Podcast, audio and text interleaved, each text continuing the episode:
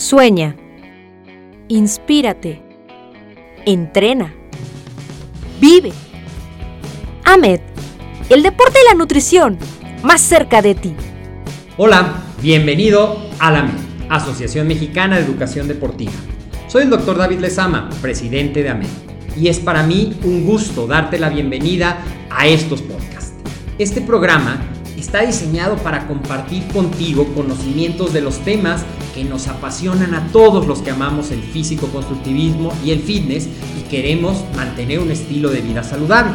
Hablaremos entonces de entrenamiento, de nutrición, de suplementación, de farmacología y de un tema que cada vez toma más importancia, el marketing deportivo digital. Tendremos como invitados una gran variedad de opiniones y profesiones, entrenadores, nutriólogos, profesores de AMED, químicos farmacobiólogos, médicos, preparadores físicos y desde luego deportistas. Sus historias, consejos y testimonios te ayudarán a aumentar tus conocimientos y desde luego también tu número de entrenos de clientes, haciendo más exitosa y profesional tu profesión de entrenamiento deportivo. También aprenderás técnicas más eficaces del marketing que te ayudarán a monetizar esta profesión. Si quieres saber más de nosotros, visítanos en la casa virtual de la familia Med, www.amedweb.com. Hola chicos, ¿cómo están? Excelente día. Bienvenidos al episodio número 63. Yo soy Ingrid Cervantes y estoy aquí para ofrecerte la mejor información sobre lo que mueve tu mundo entero el deporte y el estilo de vida saludable. ¿Cómo están? Espero que hayan tenido una semana súper productiva y estén motivados para seguir adelante. Y si me dices, uy, Ingrid, no. No, ¿eh? La verdad ando muy desanimado o desanimada. No te preocupes. Para eso precisamente es para lo que estoy aquí. Para echarte muchísimas porras y decirte, vamos, no te dejes vencer. Tienes todo para conseguirlo Solo falta que creas en ti. No importa qué deporte practiques o en qué nivel estés, debes creer en ti y en lo poderoso que eres. Las habilidades son algo que puedes desarrollar, pero lo realmente valioso es que creas en ti, en tu meta. ¿Va? Escríbeme por favor y cuéntame cómo vas. ¿Cómo vas con esa carrera? ¿Cómo vas para ese maratón? ¿Cuántos kilos has bajado? o cuánto has crecido. La idea es que tú solito festejes y me presumas esos pequeños pero grandes logros que has hecho en estos meses. ¿Va? Por favor, ya sabes dónde encontrarme. Así que contáctame y cuéntame, presúmeme cuáles han sido tus logros a lo largo de este año. En fin, comencemos el programa con la pregunta del día. ¿Sabes qué es la cineantropometría? O mejor aún, ¿Cuáles son sus aplicaciones? En este episodio le cedo el micrófono al doctor David Lezama del Valle, presidente y fundador de la MED, quien nos trae una entrevista bastante interesante con el doctor Antonio Hinojosa Méndez, quien explicará a detalle este tema de la cineantropometría. Ah, pero antes de pasar al tema de hoy, te cuento que en la MED contamos con un amplio abanico de cursos que pueden ayudarte a tu formación como profesional en el gran mundo del deporte. Además, Déjame decirte que todos nuestros cursos cuentan con validez oficial por parte de la SEP. Uno de ellos precisamente es el curso de entrenamiento en musculación especializada, en el cual aprenderás los principios básicos del entrenamiento de fuerza y el entrenamiento aeróbico. Este curso es para deportistas principiantes y todos aquellos que deseen aprender cómo perder grasa y mejorar la función cardíaca. Mejora tus entrenamientos ahora y conoce los detalles completos en el link que te dejaré al final de nuestra descripción, como todos los episodios, ¿va? Yo soy Ingrid Cervantes y te invito a que disfrutes de este episodio dedicado a la cineantropometría. Esto es AMED, el deporte y la nutrición, más cerca de ti.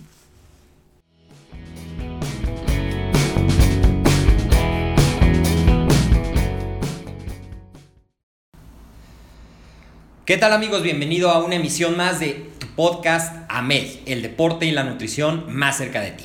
Y en esta ocasión vamos a entrevistar y platicar con el doctor Antonio Hinojosa Méndez, quien es eh, médico del deporte y quien además es un experto en lo que es la sinantropometría. Nos va a platicar un poco más de qué es, de cómo se utiliza, de cuáles son las ventajas y para qué nos sirve. Hola Toño, bienvenido, ¿cómo estás? ¿Qué tal? Buenas tardes David, muy bien. Cuéntanos un poquito antes de entrar en materia, ¿cómo nace tu amor al deporte y cómo te has formado en la medicina deportiva? Bueno, pues desde muy chico, por ser un poco inquieto, mi mamá siempre me estuvo metiendo a, distintos deportes, natación, karate, basquetbol, frontenis, distintos deportes. Y posteriormente eh, empecé a, ver en, ese, en ese tiempo, por, será por los años 90, revistas de, bodybuilding y me llamaba mucho la, atención los, los, físicos de esos deportistas y me llamaba mucho más la atención saber por qué los músculos crecían y por qué estaban tan marcados. Y de ahí surgió la idea de, de conocer un poco más. Yo quise ser nutriólogo, de hecho, pero no pude entrar a las escuelas de nutrición que había en ese entonces. Y por ahí alguien me dijo, ¿por qué no estudias o haces el examen al Politécnico en Medicina y posteriormente te cambias a nutrición? Porque el Poli tiene nutrición. Y pues al final decidí quedarme en medicina. Después de, que terminé medicina, pues estudié un diplomado en la Ibero de nutrición y antropometría aplicada al deporte. Y después de eso surgió una maestría que, realmente cambió mucho para mí el, el, concepto del deporte, todo porque esa maestría vienen profesores españoles que tienen mucha experiencia en el deporte. Y estando en la maestría, un amigo me, pues me, me inspiró y me, me, lanzó a estudiar también la especialidad de medicina del deporte.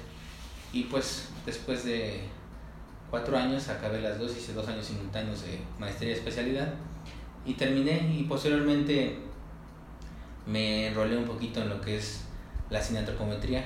Me, es una rama de la ciencia del deporte que me apasiona mucho y pues en eso estamos actualmente. ¿Qué es la cineantropometría?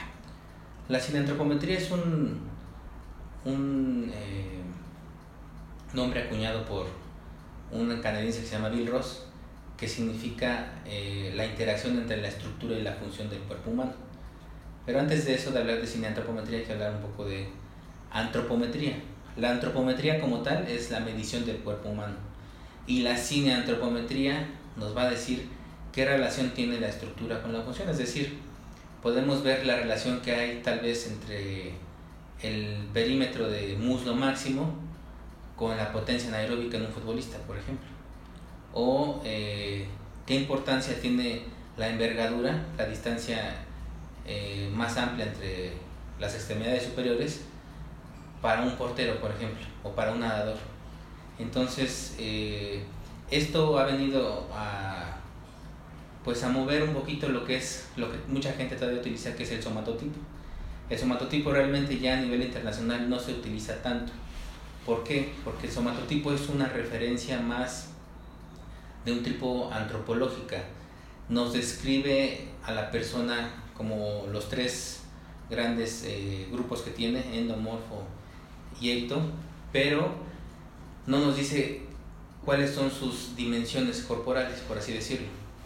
Entonces, eh, la sinantropometría mide algo que se llama proporcionalidad y esta proporcionalidad nos permite saber las características de un deporte en particular. Un ejemplo muy claro es que Michael Phelps, por ejemplo, tiene un pie que mide 48 centímetros. Tiene una envergadura más de 15 centímetros de grande que su estatura, que la mayor parte de la gente tiene la envergadura más o menos 3 centímetros de su talla, pero él la tiene mucho más grande. Entonces prácticamente él trae laitas integradas, 48 centímetros cuando puedan verlos en una cinta métrica y es bastante. Es bastante. Entonces él está diseñado para nadar. Entonces eh, de eso nos habla la cineantropometría. Por ejemplo, los, los de alterofilia, por lo regular, tienen las extremidades superiores cortas. Eso permite que la palanca sea mucho más efectiva en, en, al levantar los pesos. Su tronco es también corto, cada deporte tiene ciertas peculiaridades. que con el somatotipo no las podemos describir. Es decir, podríamos entonces decir que la antropometría es el estudio de la composición corporal, de las medidas lineales y todo, para sacar lo que conocemos como el somatotipo. Pero la sinantoprometría, digamos que es la antropometría enfocada a la función. ¿Para qué soy bueno? ¿Para qué ese cuerpo que yo tengo y esas medidas que tengo, en qué deporte encajarían mejor? Exactamente. Y esas mediciones, en la actualidad hay unas tablas de referencia del fútbol profesional en México, en donde nosotros podemos comparar a un paciente que tengamos que quiera ser futbolista profesional, podemos compararlo y decirle en base a la posición que juegue, desde si tiene que incrementar masa muscular, perder grasa, o indicarle cuál sería la posición más eficiente para él desde el punto de vista morfológico. O sea, a lo mejor si mide 1,55, 1,60, no, no podría ser tan buen portero. Que claro, hay excepciones a la regla. Ahí está el Conejo Pérez y Jorge Campos, que son, no son tan altos. Pero la mayor parte de los porteros son más grandes. Entonces, para eso nos podría servir. Podríamos equivalerlo entonces al talento que tiene un músico, que tiene un cantante. Si tiene un registro de voz amplio, puede tener más posibilidades de tener éxito. Si yo tengo un cuerpo proporcionalmente diseñado para un deporte en particular, va a ser más fácil, no va a sustituir al trabajo duro y al entrenamiento, pero poniéndome comparado con alguien que no tenga ese equilibrio de dimensiones y enfocado a la función, va a ser más fácil para que esté mejor orientado al deporte. Sí, claro, la cineantropometría es solamente una herramienta más para poder saber o detectar un talento deportivo. De ahí dependen muchas cosas, ¿no? Como bien lo dice, el entrenamiento, el aspecto psicológico, eh, realmente también el aspecto fisiológico. Puede ser que a lo mejor alguien tenga las características de un maratonista, pero su consumo máximo de oxígeno sea de menos de 50 mililitros sobre kilogramo, entonces no va a ser tan bueno. Entonces puede ser que alguien que sea que tenga sobrepeso tenga un buen consumo máximo de oxígeno y a lo mejor modificando sus hábitos pueda llegar a ser un buen eh, maratonista. Entonces son muchos aspectos, no solamente es esto, pero sí nos puede dirigir a que no pierda tanto tiempo un deportista en hacer una selección de un deporte. Podríamos orientarlo. ¿Y eso también lo podemos aplicar al fitness y culturismo? Claro. Eh, muchas de las herramientas que, que utilizo en lo particular son en base a la cinantropometría mucha gente con experiencia en el medio del fitness, del bodybuilding, tiene un ojo muy, muy eh, entrenado para detectar a estos talentos. Pero eso se logra solamente con años y aparte además a veces es un poco más objetivo.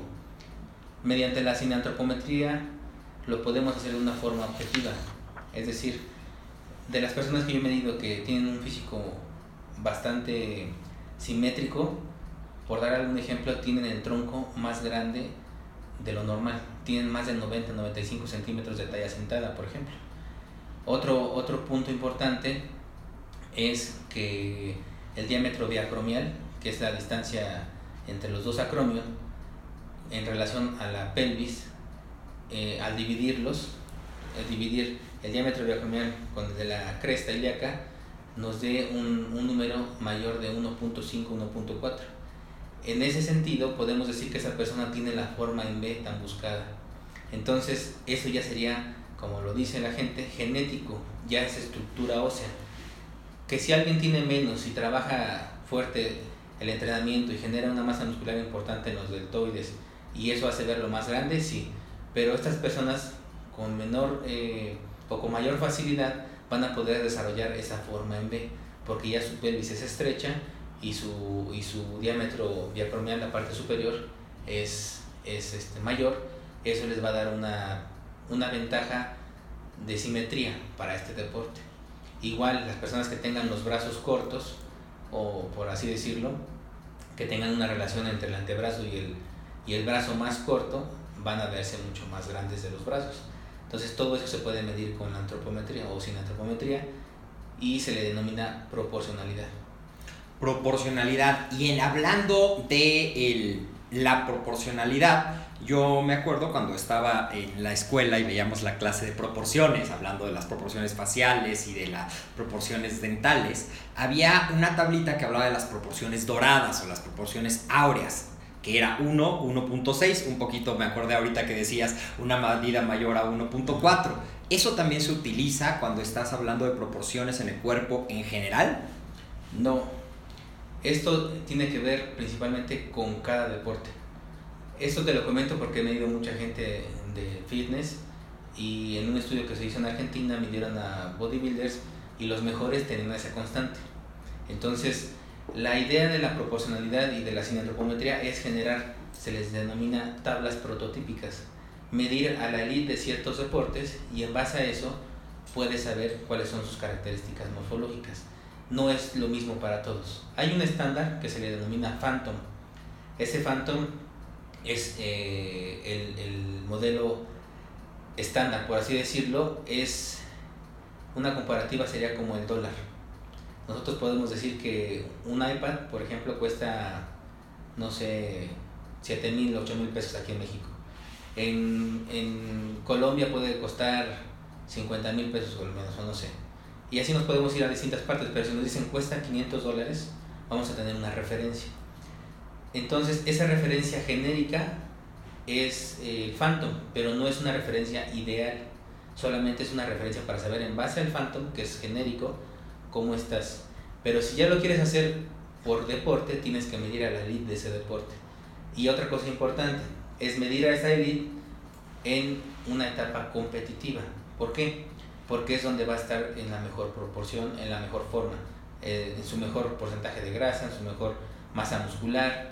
Podríamos decirlo, si hiciéramos evaluaciones de consumo máximo de oxígeno o fuerza, debería de estar en su mejor forma. Entonces, cuando se evalúan esos deportistas, lo ideal es que sean en esas condiciones, pero muchas veces es difícil realmente poder medir a esos deportistas elite en esas condiciones. Entonces, pero si los tienes a la mano, pues es mejor medirlos que no medirlos.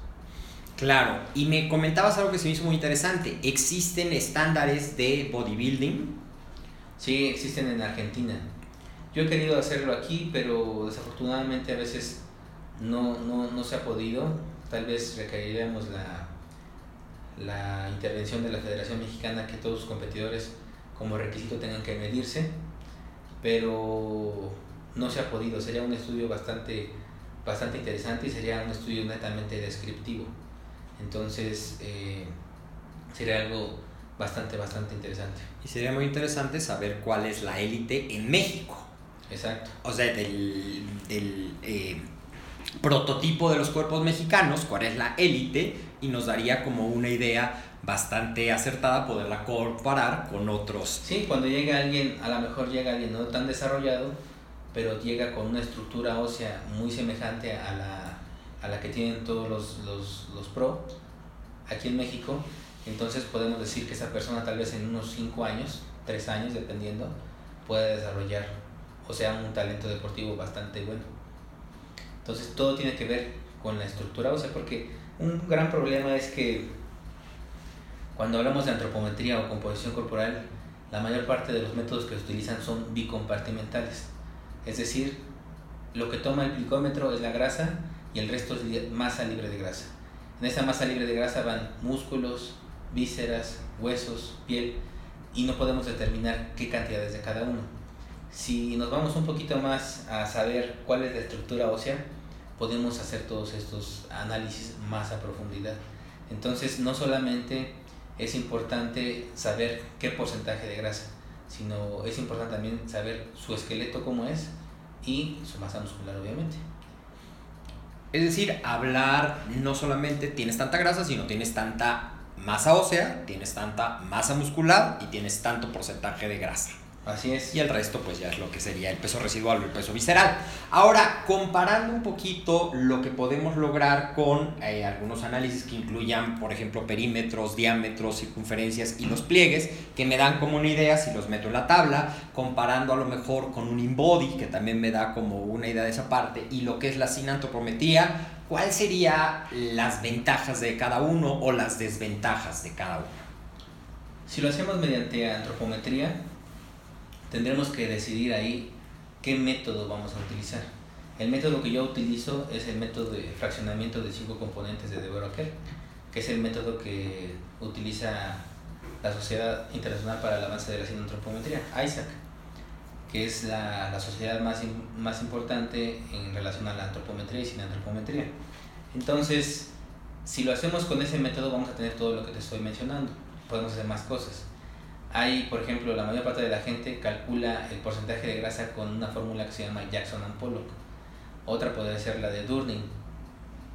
Entonces, eh, estas fórmulas tienen mucha variabilidad.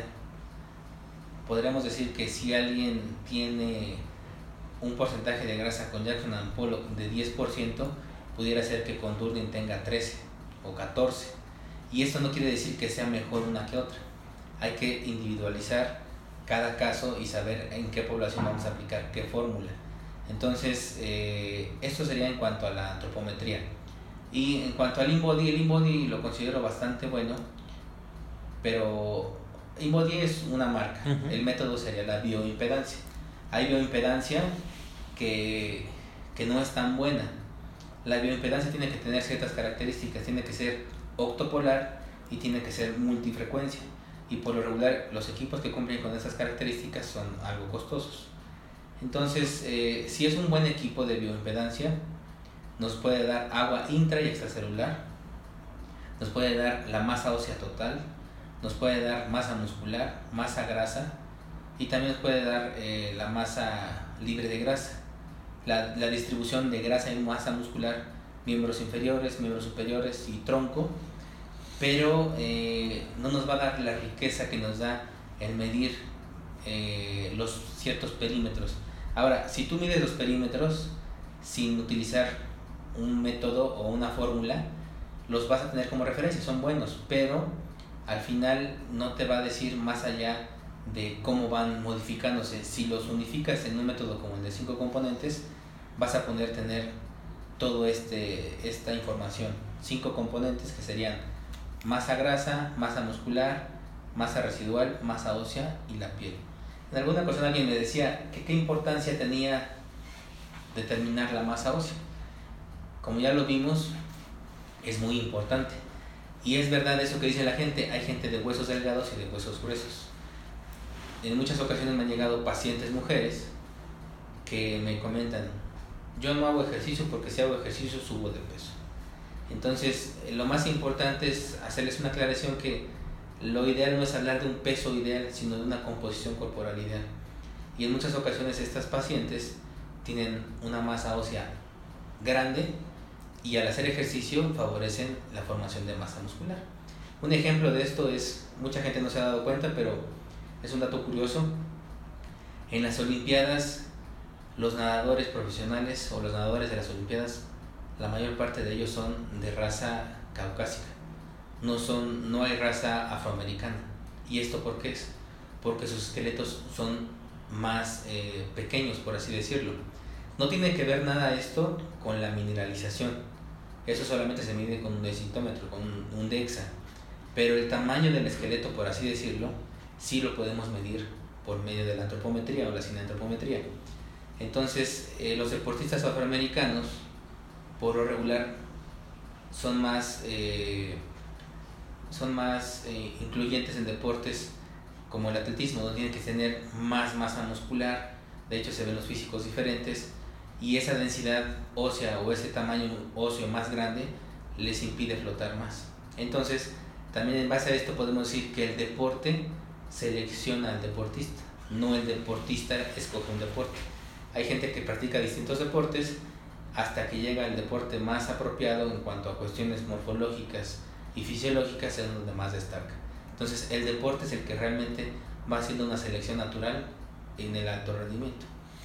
Claro, y esto también lo vemos, lo de la, el grupo étnico, lo vemos también en el físico-culturismo profesional. Si nosotros hacemos un recuento de quiénes han sido los multicampeones del Mister Olimpia, vamos a ver que hay muchos de raza negra, hay muchos también de raza europea, eh, como tenemos a Arnold, como tenemos a, Dorian Yates, y hay pocos latinos.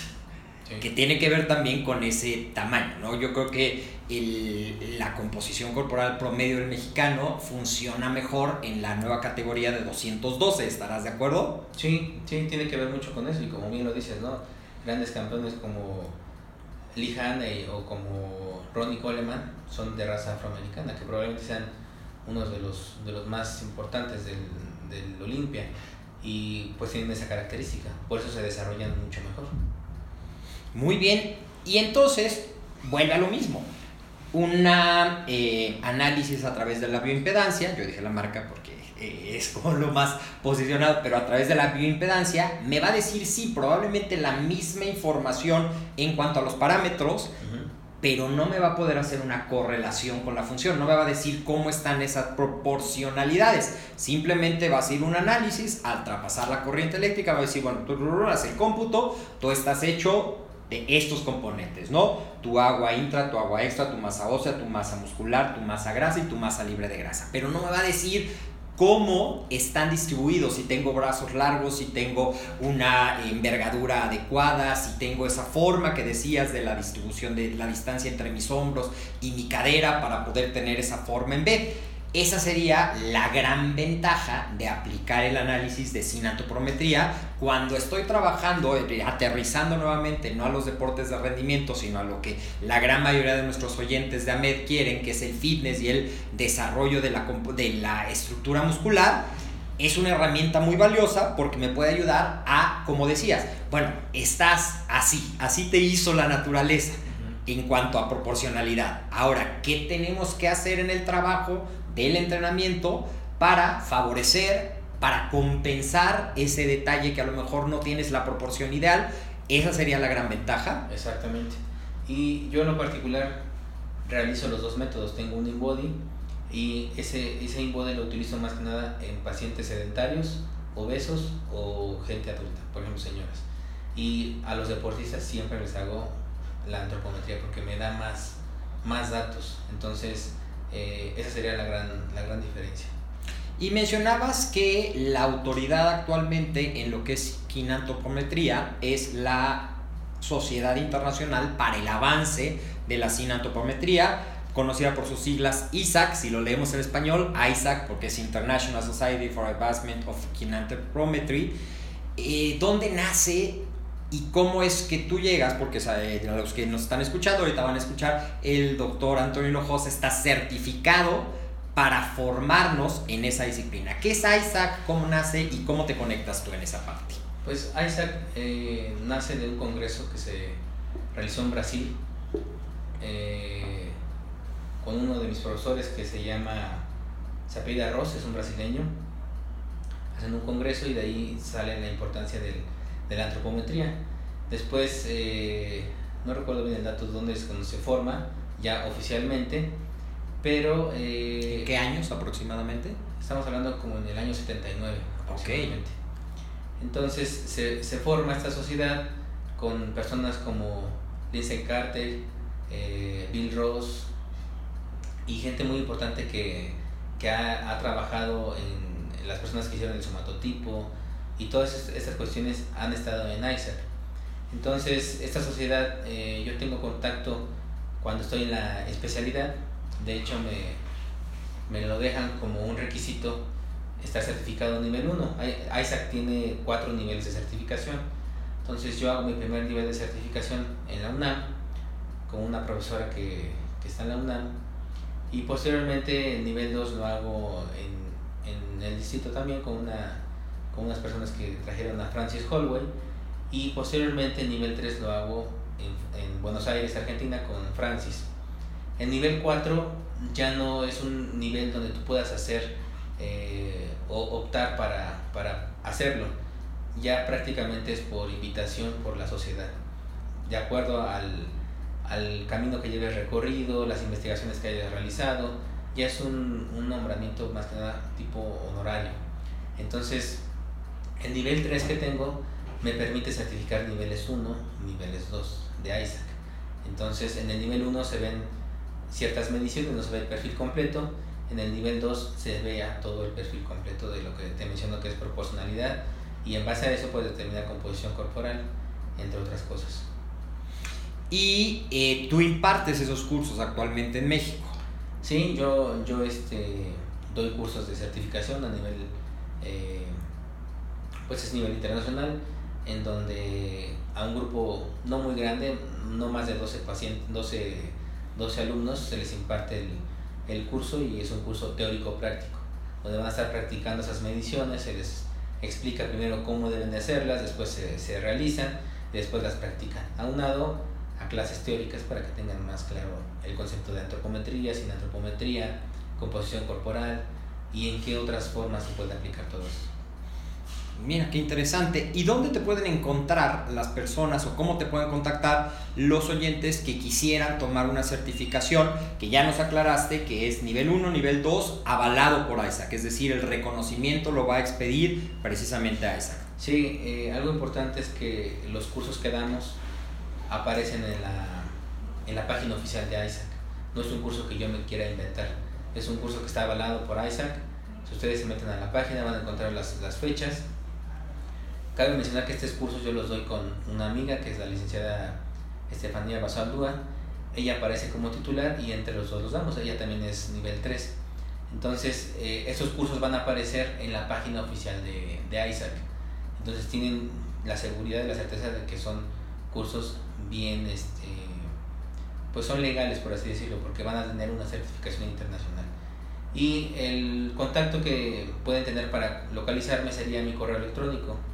Es el siguiente, doc, d o c, mi apellido hinojosa, todo junto, arroba hotmail.com. En ese correo, si tienen alguien alguna, algún interés, ya sean estudiantes, se pueden juntar grupos de estudiantes que hemos tenido y les podemos dar el, el curso solamente a ellos o eh, a veces abrimos fechas dos veces o tres al año y ahí se van juntando los alumnos. Pero si hay algún grupo especial de más de 10 personas que quiera tomar el curso, lo podemos dar personalizado para ellos. Ah, eso es muy bueno saberlo. Seguramente eh, las personas que estén interesadas de los oyentes de AMED, si nos mandan un mensaje, igual podremos hacer una colaboración para dar esta certificación para los grupos de la familia AMED y que puedan tener esa validez internacional. Es decir, si yo estoy buscando, si mi objetivo es tener el reconocimiento de ISAC, el curso que yo seleccione debe de estar en la página oficial de. Claro. Si no está, quiere decir no que sea un mal curso, a lo mejor me van a dar todo el conocimiento, pero no voy a tener el reconocimiento avalado. Internacional, sí, exacto. Eso es algo importante. Tiene, en la página de, de ISAC van a entrar, van a ver las fechas y los lugares y el titular. Entonces, el titular aparece como Estefanía Basaldúa, porque ella es la, la encargada de todos esos trámites y entre los dos lo, lo impartimos. Pero eso es la, lo importante, porque hay gente que es nivel 2 de ISAC y da cursos de antropometría. No dudo, como dices, que sean buenos, pero no tienen una validez internacional. Eso es lo, al final la gente lo que está buscando es esa certificación internacional. Exactamente, muy bien. Y ahora platícanos un poco, ¿cómo ha cambiado? Ya llevas varios años utilizándola. Si comparáramos un antes y un después de que incorporas la sinantoprometría en tus consultas y en el diseño de los planes y tratamiento, ¿cómo podrías hacer una comparación del antes y el después? ¿Cuáles son las ventajas? ¿Te ha hecho más fácil la vida? ¿Has obtenido mejores resultados? Bueno, aclaramos, es una herramienta de medición y es una herramienta de proyección. Nuevamente, no sustituye al diseño del programa de nutrición y al diseño del programa de entrenamiento. Sí, es muy importante, ha cambiado o ha, ha influido positivamente en pacientes, eh, podemos decirlo, en población en general, me ha ayudado mucho al momento de diseñar un programa de alimentación el no excederme en, en quitar los carbohidratos, porque ¿de qué me sirve que alguien baje tal vez 4 kilos cuando 3 son de músculo y uno es de grasa? Entonces, el, el, para eso me ha servido, porque volvemos a lo mismo. Si ustedes evalúan solamente un método bicompartimental donde sepan solamente la grasa, muchas veces, eh, volvemos a este caso, pierde alguien 4 kilos, pero vamos a ponerle números redondos. Alguien pesa 100 kilos y pierde 4 kilos y solamente pierde eh, un 1% de grasa, que sería un kilo. La diferencia, la gente muchas veces dice, ah, perdí 4 kilos, pero 1% de grasa, y se va contenta porque piensa que todo eso lo, lo relaciona a que todo eso fue grasa, y no. Entonces, esa es la importancia en donde al saber la masa muscular que está perdiendo y la masa grasa, podemos hacer un ajuste en la siguiente visita del programa de alimentación. Entonces, de esa manera, el paciente va a andar más tranquilo, no va a andar eh, con ansiedad por carbohidratos, va a ser más difícil que rompa su dieta y vamos a mantener eh, esta constante de tratar de mantener o incrementar masa muscular y perder grasa, las dos cosas al mismo tiempo. Se puede realizar, pero no, no predominando una más que otra. Si vamos a perder grasa, es probable que se pierda masa muscular. La intención con esto es saber que sea lo menor posible. Y si vamos a ganar masa muscular, que sea netamente masa muscular, que no sea grasa también. Entonces, eso es lo importante. Pero donde es muy puntual y muy interesante es, por ejemplo, en pacientes de deportes de combate, por ejemplo. Tengo algunos pacientes que han llegado conmigo, de acuerdo a su estructura ósea y su composición corporal, cuánta grasa y masa muscular, podemos decidir hasta dónde bajarlos, hasta qué categoría. Entonces son cosas muy interesantes donde realmente con, con datos objetivos podemos decir, tú puedes bajar a cierta categoría porque tienes, por decirlo, 4 kilos de grasa que perder y tu estructura ósea es pequeña y sí te va a permitir, sin que arriesgues mucho, llegar a una categoría más baja de lo que tú quieres.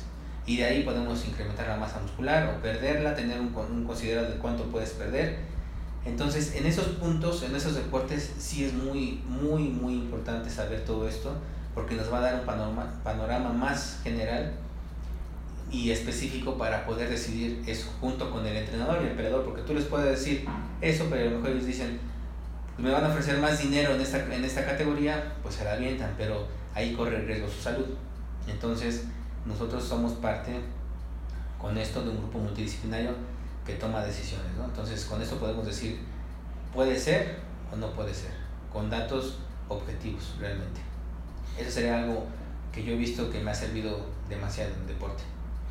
Claro, aplicándolo y saber que no vamos a sacrificar a ese paciente por tratarlo de bajar demasiado de peso. A lo mejor su estructura ósea no le va a dar para competir en 65 kilos, Exacto. aunque su estatura sí le dé, pero y va a decir, bueno, es que vas a ser alto y, y, va a tener que estar muy castigada la alimentación para llegar y eso se va a ver en el rendimiento. Exactamente. Y también, nuevamente, yo siempre regreso a aterrizarlo, lo mismo puede pasar si yo me empeño en que quiero competir en la categoría más alta o en la más chica y no tomo en cuenta esto que hablábamos en un principio, cómo estoy naturalmente proporcionado a lo mejor yo tengo unos huesos, como dices, muy grandes y muy densos y me va a costar muchísimo trabajo sacrificarme a una categoría muy baja y entonces a lo mejor voy a llegar muy castigado porque voy a tener que haber perdido en ese proceso mucha masa muscular que podía haber conservado y haber hecho un mejor desempeño en una categoría de peso mayor.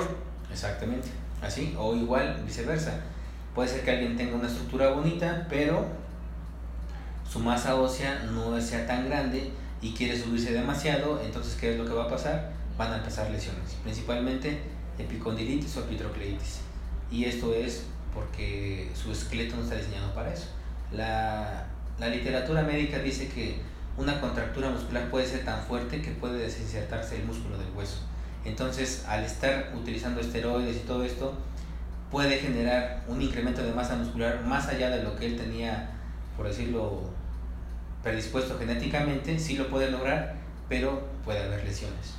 Entonces, también nos puede servir en este caso la antropometría para decirle, ¿sabes qué? Esta es tu mejor, tu mejor categoría, vamos a evitar lesiones, sí puedes lograr más, pero ya es con riesgos. Entonces, para eso nos puede servir también. Muy interesante conocer todas estas herramientas que, nuevamente, mientras más preparado esté el entrenador, el profesional de la salud, el nutriólogo, en tener más herramientas que a final de cuentas todas tienen el mismo objetivo, dar el mejor servicio a nuestro paciente, ayudarlo a obtener su mejor versión, a lograr su potencial, pero también esto puede tener mucha aplicación no solamente para los competitivos, también para el deportista que lo hace para verse y sentirse bien, porque a lo mejor, y este concepto afortunadamente va cambiando y hoy nos lo, nos lo confirmas, a lo mejor si yo no estoy de lleno metido en el rendimiento deportivo, en el que sé que es más importante el porcentaje de grasa que, y de masa muscular que el peso como un número aislado, sino que soy un deportista promedio que no estoy tan metido y que veo que mis amigas, que se da más en las mujeres, están muy preocupadas por cuántos kilos pesan.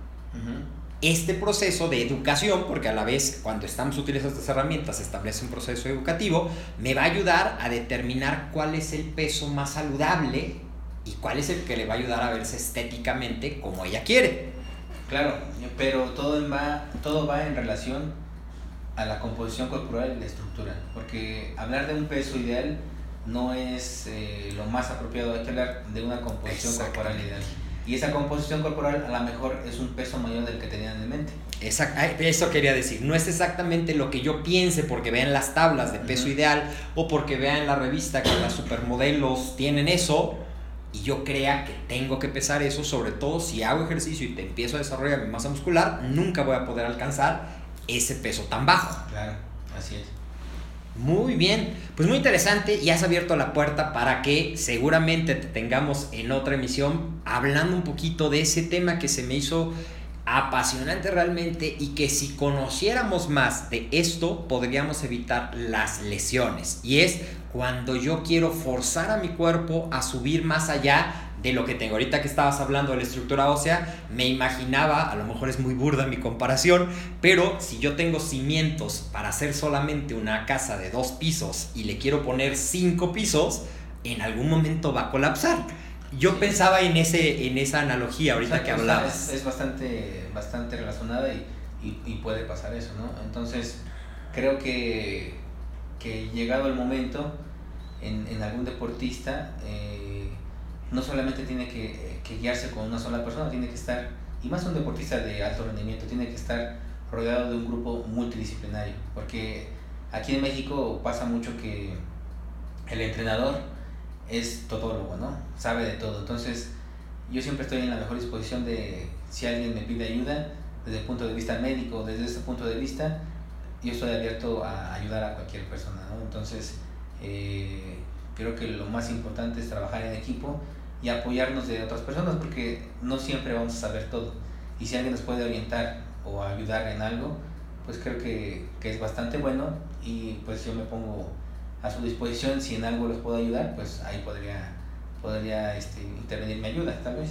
Excelente, nuevamente, esa es la mentalidad que debemos de tener todos, la interdisciplina, porque siempre la suma de las partes va a dar un mejor resultado que individual y podemos apoyar. Vamos a repetir nuevamente, si alguien quiere contactar al doctor Hinojosa, es doc, D-O-C, Hinojosa, con H y con S, arroba hotmail.com lo pueden contactar y tengan la seguridad que van a encontrar a una persona muy preparada.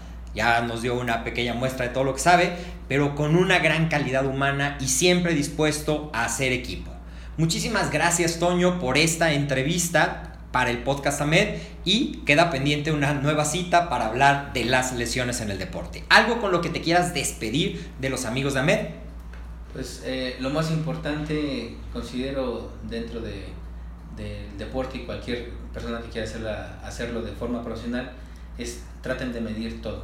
O sea, el, medir o llevar un registro adecuado de su, del peso, de las mediciones que puedan hacer. Mientras más objetivo sea algo, va a ser más real. Entonces, no solamente en el medio del físico se da mucho del, del, desde el punto de vista, hay gente que con los dedos puede calcular el porcentaje de grasa, que no no está muy lejos de la realidad en algunas ocasiones, pero es la experiencia, pero eso no está bien. Hay gente que hace tesis doctorales para saber cómo determinar el porcentaje de grasa. Entonces, determinarlo con los dedos o porque ellos creen o calculan y eh, hacerlo así, ¿no? Traten de profesionalizar todo lo que hagan y tratar de hacerlo lo mejor posible y con gusto, que les guste. Exactamente. Siempre hay que hacer lo que nos gusta y lo que nos apasiona. Yo soy el doctor David Lezama, fue un gusto estar con ustedes en este episodio y nos vemos en la próxima.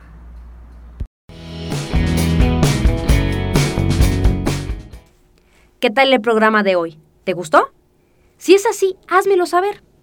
En la descripción te dejo los enlaces a las redes sociales del doctor Antonio Hinojosa Méndez y mías. Suscríbete al podcast desde iTunes en dispositivos Apple y si tienes Android como yo, desde iBots. Espero que hayas disfrutado de esta entrevista y pudiera resolver tus dudas. Pórtate bien y si te portas mal, porfa, invítame. Yo soy Ingrid Cervantes, te mando un abrazo donde quiera que me escuches y que tengas maravilloso fin de semana. Y te espero aquí. ¿Dónde más? En el mejor programa de podcast deportivo, en AMED. El deporte y la nutrición. Más cerca de ti.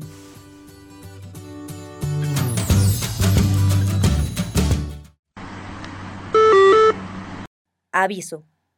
Este programa aún no ha terminado. Favor de escuchar amablemente.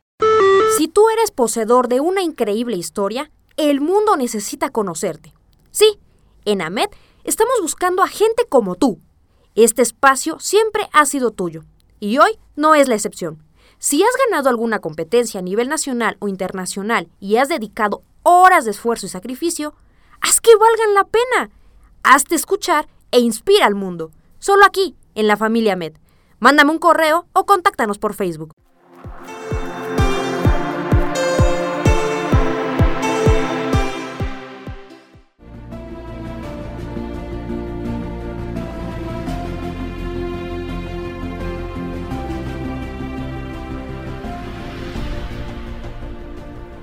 El éxito es de quien se supera. El éxito es de los que dicen, basta. Basta de la frustración de un trabajo mal pagado. Basta de ser rechazado en otra entrevista. Basta de aceptar ganar poco dinero. Si tú también dices basta, en AME tenemos las armas necesarias para rebeldes con hambre de éxito, como tú. No lo pienses más e inscríbete a la licenciatura en acondicionamiento físico y recreación.